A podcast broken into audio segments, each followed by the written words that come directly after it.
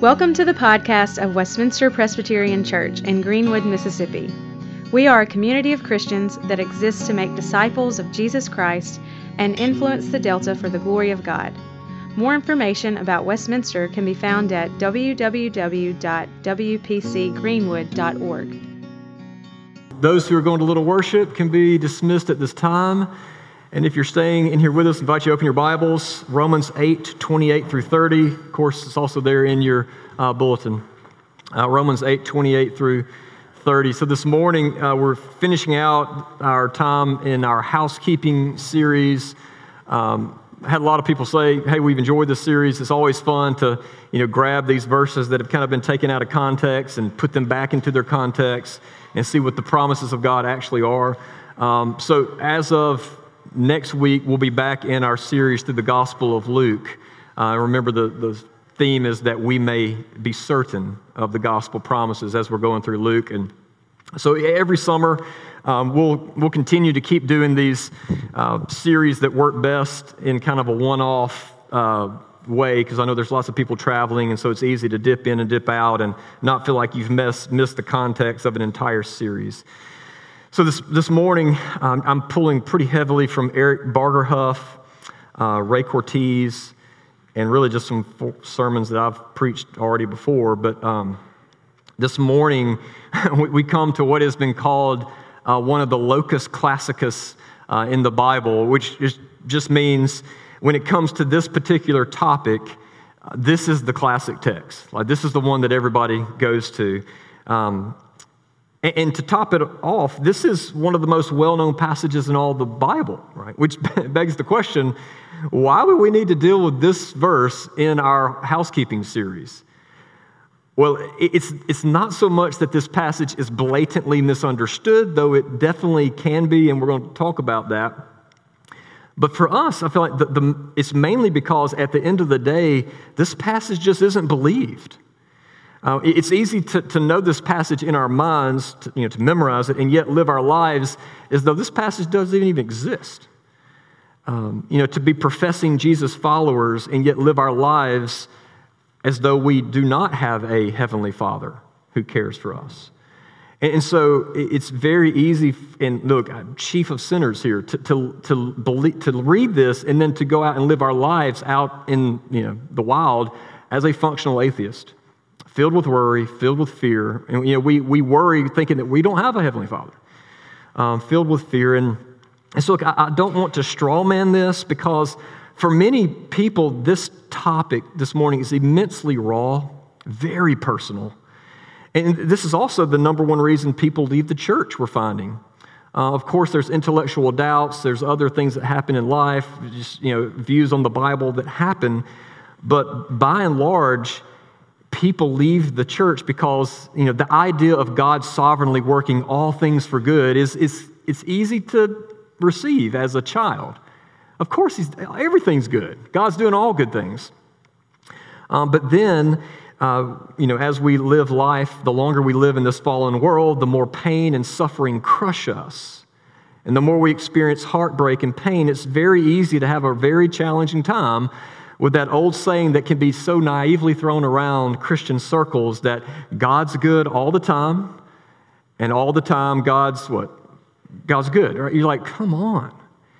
Um, you know, when we misunderstand this passage, it's only natural to wonder, like, like good? what? Like, how can God be good with all this evil and suffering in this world? You know, you think about this last few weeks, Eastern Kentucky has been ravaged by the worst flood on record there, right? I mean, they're still finding bodies to this day.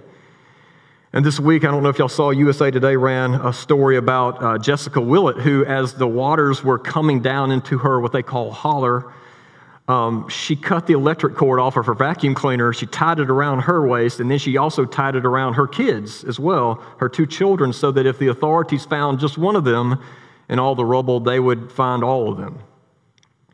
I mean, can you imagine like, the fear and the heartbreak, you know, as the water's coming down into the holler of tying that cord around yourself and your children, not knowing if you're going to make it out alive? And it's like, where was God in that? I mean, how could eastern Kentucky floods wiping entire communities off the map ever be good? Eh, how could the gang violence in South Greenwood ever be good? You know? What's good about that? How could childhood cancer, how could the pain of miscarriage, how could the pain of infertility, how could the economy hitting you know, a recession, arguably, um, just as you're retiring and your portfolio takes a huge hit, just when you need it, right? How could the doctor saying the cancer has returned? Or how could the doctor saying there, there's nothing more we can do but call in palliative care? I mean, like, you know, how could those things possibly be good? And, and are we just being naive to say that? Or are we on another planet? You know, we live in a world where there's a, where there's a bumper sticker that says it much more poignantly than I'm able to say in this setting. But we live in a world where, well, bad things happen, right?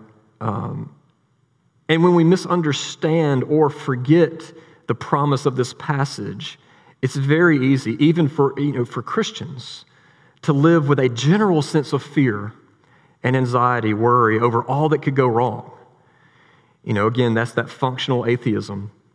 That, you know, couples become pregnant, and, and yes, we're, they're excited, but there's a low grade fear over will the baby make it full term, right? Um, what, what's the market going to do? What's the weather going to do? What, can the nation be built back better? Like, what if, what if, what if, what if, what if, right? But what if I told you that a proper understanding of our passage this morning frees you, it frees you up from all that. And not with a weak, puffy feel goodism either, but it calls you back with a robust reminder of just who our God is. that, you know, as VeggieTales puts it, that our God is bigger than the boogeyman, whoever or whatever your boogeyman is. That you don't have to live in fear or anxiety. You don't have to be afraid. So, with, all that, let's pray, and then we'll, we'll dig in. Let's pray. Father, this morning, I'll, I'll, i confess that I can be often anxious and worried and fearful. Um, but Lord, even as we go through this, remind us of your, your word. This is fear not, little flock. Fear not, little flock. For it is the Father's good pleasure to give you the kingdom. So, Father, may, as we go through this, your spirit come and cause us not to be fearful, not to be anxious, but to remember that you, uh, you are sovereign. And we ask this in Christ's name. Amen. Romans 8, 28 through 30, very familiar passage. This is God's word. He says, And we know that for those who love God, all things work together for good, for those who are called according to God's purpose. For those whom he foreknew, he also predestined to be conformed to the image of his Son, in order that he might be the firstborn among many brothers. And those whom he predestined, he also called. And those whom he called, he also justified. And those whom he justified, he also glorified. This is God's word. So, as, as we call in housekeeping this morning, just really two things we, we need to be reminded of. And the, the first thing is, briefly, is that it's helpful to remember who Paul is talking to here. Like, who is this promise to? Um, and then, second, we'll see all right, what is the promise then? So, first, and again, briefly, who? Um, as much as we wish that this promise is something that, that that's for everybody, that you know all things will be worked for good for everybody, that's just not the case.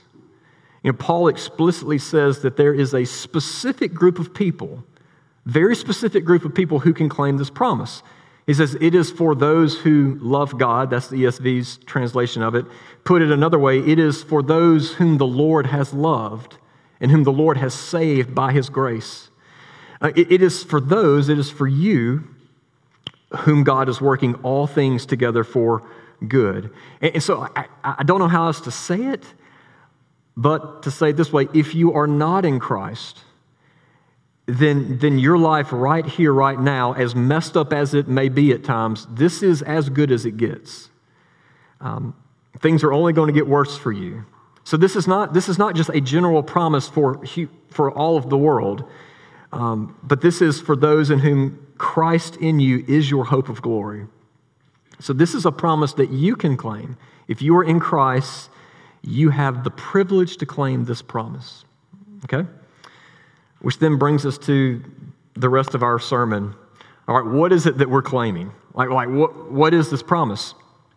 Well, it's that you can know something um, as a believer. So, could, could part of our issues with fear and anxiety and worry, uh, could it be that we're so taken by the trivial, uh, possibly? You know, because we know things like the pitching rotation of our favorite team. Uh, we, know things like the, the newest recruits of our favorite team. For some reason that continue to, uh, for reasons that continue to escape me, and I hope it escapes all of y'all, that we, we always seem to know what still is going on with the Kardashians, right? Every single week. Like, who cares? Um, we know that, you know, this week Demi Lovato has once again changed pronouns. Like, we know that, right?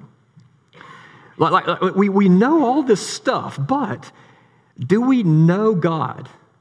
Do we know God as He is revealed in, well, as He reveals Himself on His terms? Because here Paul says, look, you want to know something? Here's something you got to know. Here's something we can know. And we know that for those who love God, all things work together for good.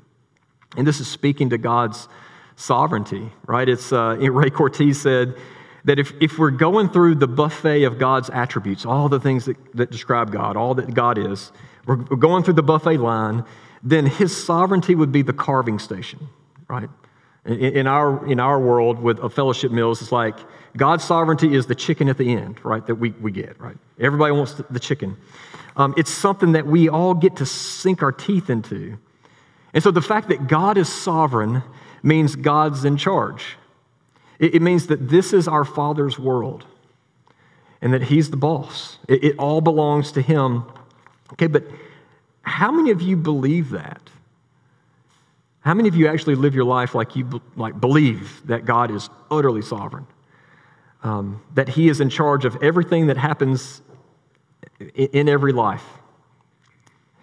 Because you know, it's super common, or it's sometimes common, to hear well meaning people, Christians even, in the face of tragedy say something like, well, God had, God had nothing to do with that. Or, or like, God had no part in that. How could God ever have any part in that? And uh, look, if that was the case, really, I mean, who would even want to follow a God who had nothing to do? Like, would you even want to follow that God who, who was completely uninvolved and unaware with some of the biggest and most painful events in your life? I mean, can you even call that a God? Now, from the very beginning of Scripture, we see that one of the things that makes Yahweh, that makes our God different, is that he is utterly sovereign. You know, Moses led God's people out of slavery in Egypt. And, and in Egypt, you know, they had all sorts of gods. They had the sun god and the moon god and the river Nile god, the crocodile god.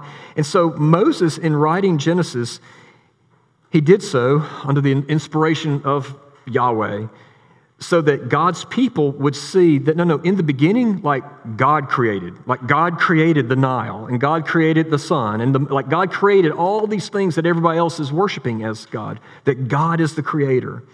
And so if there was if there was so much as one maverick molecule in the universe, then God would not be God.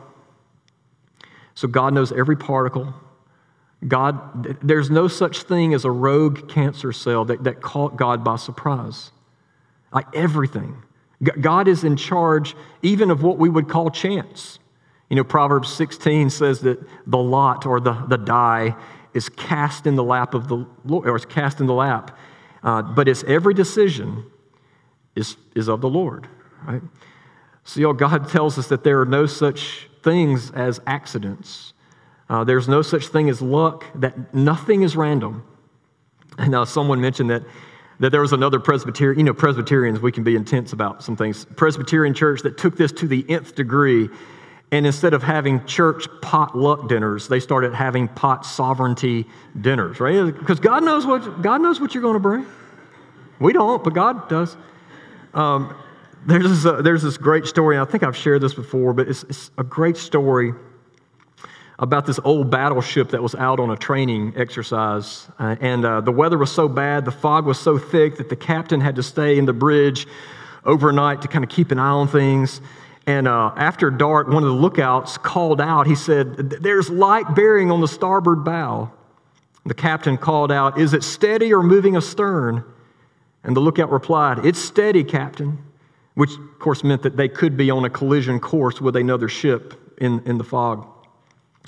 And so the captain called to his signalmen. He said, Signal that ship. He says, We're on a collision course. Advise you change course 20 degrees.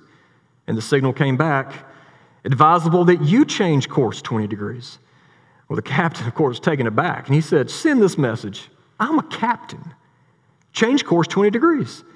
And the message immediately came back I'm Seaman Second Class Jones.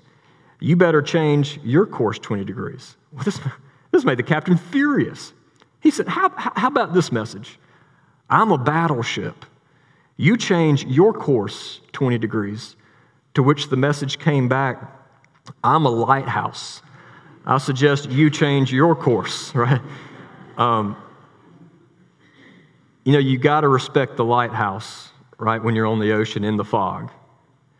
Um, all right, God's the lighthouse, He's the constant. Like you, you, you bend around Him, right? Um, he's in charge. And so Paul says that's the first thing we know that we can know that God is sovereign, that God is in charge. And, and what's, y'all notice what Paul did not say, because this is what I want to know. Paul didn't say, and we know how God works all things, because we want to know how. He, Paul didn't say that we know why God works all things. Many of us may, may die not knowing how or why God is doing good in some of the stuff in our life. But Paul says what we can know is every single second of every single day, God is taking all things, you know, everything, every hurt, uh, every joy, that he is taking the good, the bad, the ugly, the, the job raises, the cancer diagnosis, the heartbreak, the miscarriages. And God is working, what, what things does it say? All, all things. He, he's weaving all things in our lives into this beautiful tapestry for His glory. Um, so a, a, few weeks ago, uh, we saw the Hodges at What's Cooking and uh, Wit was on, on a phone, and Wit was doing one of those color by number game. Uh, I guess it's an app, color by number things. And so I kind of looked over at the screen, and, and I thought, wow, it's. Uh, I mean, it was just one big screen of yellow. It was just yellow picture. I was like, man, um, not much of a picture there. You're, you're coloring it all yellow. Good job. Um, but come to find out, Wit was he was zoomed in super tight on this picture so that he could color in all these fine intricacies of his masterpiece. And, when he zoomed back out, like way out, to show me what he was actually doing, uh, it was this, you could argue, I guess, a, a beautiful uh, Pokemon character. This beautiful, ornate, intricate Pokemon uh, design. And um, I was like, I did not see that coming, but it's beautiful. Good job, Wit.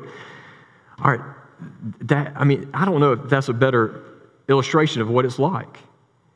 Because so, so often we're just too close to it. Like we're too close to the pain, aren't we? We're, we're too close to the suffering. It's, it's, it's, our vision is too limited. All we can see is, is that we're too limited to see all that God is doing in the pain. And sometimes all we can see is yellow. Or sometimes, like our lives, can, it's just gray. It's just all I can see is just gray. And sometimes that's all we can feel. And we say, How could God possibly make good of all this gray? All the while, if we had God's perspective, we could see that He is creating a masterpiece, okay? And we may not even see that in this life, but one day we will see this reality come true, okay? So God is sovereignly working all things for good. One day we'll see it. Which then brings us to a, another issue we can have here with this verse. It's God's definition of good is different from most of our definitions of good, right? Uh, you know, good to me I'm sure good to us is, is, different things, right? I mean, good to me is singing with my daughter Sophie. That's, that's good, right, Sophie? It's playing Fortnite with Jude. Like, that's, that's good. It's, it's dancing to David Gray uh, with, with Annie. I mean, that's just, that's good, right? But we, we see here um, what God's up to. That, that good to God is, is not about earthly success. That good to God is not about perfect health, even. But good to God is, is being made more like Jesus. And so, in other words, if you want to know what God is about, He is about forming us into the family likeness. That, that's what He calls a win. That's God's good definition. So, Paul's saying, and as great as that is, that we, we, we can know that. That's what He's doing in us. But what's amazing is that we, we can't even goof that up. um, I can't goof that up. Because a, another part of the promise is knowing that God, in His sovereignty, that God has decided, not, not us. It's verses 29 through 30. For those whom God foreknew, He also predestined to be conformed to the image of His Son, in order that He might be the firstborn among many brothers. And those whom He predestined, He also called. And those whom He called, He justified. Those whom He justified, He also glorified. See, y'all, if, if, if you belong to God, it's not as that song goes, it's not because you have decided to follow Jesus, right? But because God made a decision to call you. And God made a decision to set his love on, on you, which is really what for, foreknew means. Um, you know, speaking of you know definitions, having you know, they're, they're very important that we have the definitions from last week. Uh, because many see this word foreknowledge in the Bible, God foreknew, and, and take it to mean that God, before the foundation of the world, way, way back, before the foundation of the world, that He looked into the future and, and He saw um, who was going to make a decision to believe in Him. And then in retrospect, after seeing that in the future, He wrote your name down in the Lamb's book of life. And so God, God knew, God saw who was going to be the wisest of us he saw who was going to do the best work out there by placing their faith in His grace. And, and so, based on what their decision was, God chose them, right? So, that's most Arminians are very comfortable with that version of what this verse is talking about. Uh, that God predestined based on the foreknowledge that He had of our decision. Okay. Um, and obviously, you know, we're a Reformed church, so I, I, I know I'm like preaching to the home crowd here, but um, that, that, that's, we're not even going into the fact that Ephesians says that faith does not come from within us. It's not our faith, it is a gift from God, that God gives us faith. Um, but even to our passage, I mean, that's just not even what foreknowledge means in the Bible. Like, it's just not what it means. In Hebrew, in the Hebrew world in which this was written in, um, to, to know something isn't to, oh, intellectually know or to look into the future and see. Um, to, to know means to love. You know, when Adam knew Eve, it's not that he, it, it didn't mean that he knew she existed or that Adam somehow figured out all there is to know about women. Um, no, it, it means that he, he saw her and he loved her intimately, that he loved her. So, so foreknowledge using the, the biblical language, not the like 21st century definition, but the biblical definition, foreknowledge means that God set his love on his people before the foundation of the world. And so that's how unable you are to save yourself. Like, like that's how out of the picture you are. Like before there was like time, God, God loved you back, back then. And so he then predestined us. He determined our end from the beginning. Then he, in love, he called us, which, which means that that thing that, that stirred your heart at, you know, at church camp or at a revival or a particular worship service or wherever, you know, um, that, that caused you to believe in Jesus, that, that drew you near, that that wasn't you making a decision for the Lord, but God sovereignly wooing you to himself and God calling you in. And, and I know some will say, but what about my free will? I thought I had free will. And well, by grace, God changes your will, okay? Um, so for those whom he calls, he also justifies, which means in Christ, it, you know how you can be part of a family, but you're kind of the black sheep of the family? You know, it's like you're in the family, you get invited to the stuff, but nobody really likes you, and you're kind of, it's awkward, right? So what this means is not only does he call you and adopt you and like bring you in, but like once you're in, like you're, you're good. Like it is just as though you have never sinned. Like Christ's righteousness is given to you. You are justified. Um, and then he says, Those whom he justified, he also glorified. And I love that, that glorified is in the past tense because it's as if if you're in God, if you're in Christ, then like, there's no drama in this. It, it's as good as a done deal. Um, again, this is Cortez. He said that, you know, if you see, you've heard the expression, if you see a turtle on the fence post, what do you know? Um, well, it didn't get there by itself, right? Um, well, in the same way, if you see yourself in the family of God, what do you know? Um, we know that God did it, right? You know that, that you, you're just the turtle on a fence post. God put you there. And so Christians argue that believing this doctrine here, it hinders evangelism, when in reality, I argue it, it motivates it. Uh, because if, if, God's, if it's God's work and it's God's choice and it's God's doing, then like, what does it matter how hard somebody's heart is? And what, does it, what does it matter? Like, we don't have to shy away. We, we can just talk about Jesus, just give, give them you know, the good news. And if God wants them in his family, then by golly, he is going to bring them into his family. I mean, he brought, he brought you in, right? He brought me in. I mean, who, who can he not bring in? Um, so we can know that God is sovereign. We can know that whom God calls, that he gets home. Like he brings them all the way home. And we can know that he is working what things? All the good things? No, he's working all things for the good of his people. And, and that's not some just weak sauce, feel good promise. Like we, we may know that and we can trust that because we've already seen God do this, right? You know, at the cross, God took the greatest tragedy there is, the greatest evil. I mean, Jesus was, God was killed, right? And through the resurrection, he worked even that for our good. I mean, like on a cosmic level, the worst thing that could ever happen. And if God was at work for your good on that day in history, then how much more can you trust Him to be sovereignly at work today in your life? Um, even our worst days, completely, complete trust. So, friends, God is utterly sovereign, which means He can do whatever He pleases. And by grace, what He pleases to do is in Christ give you His love.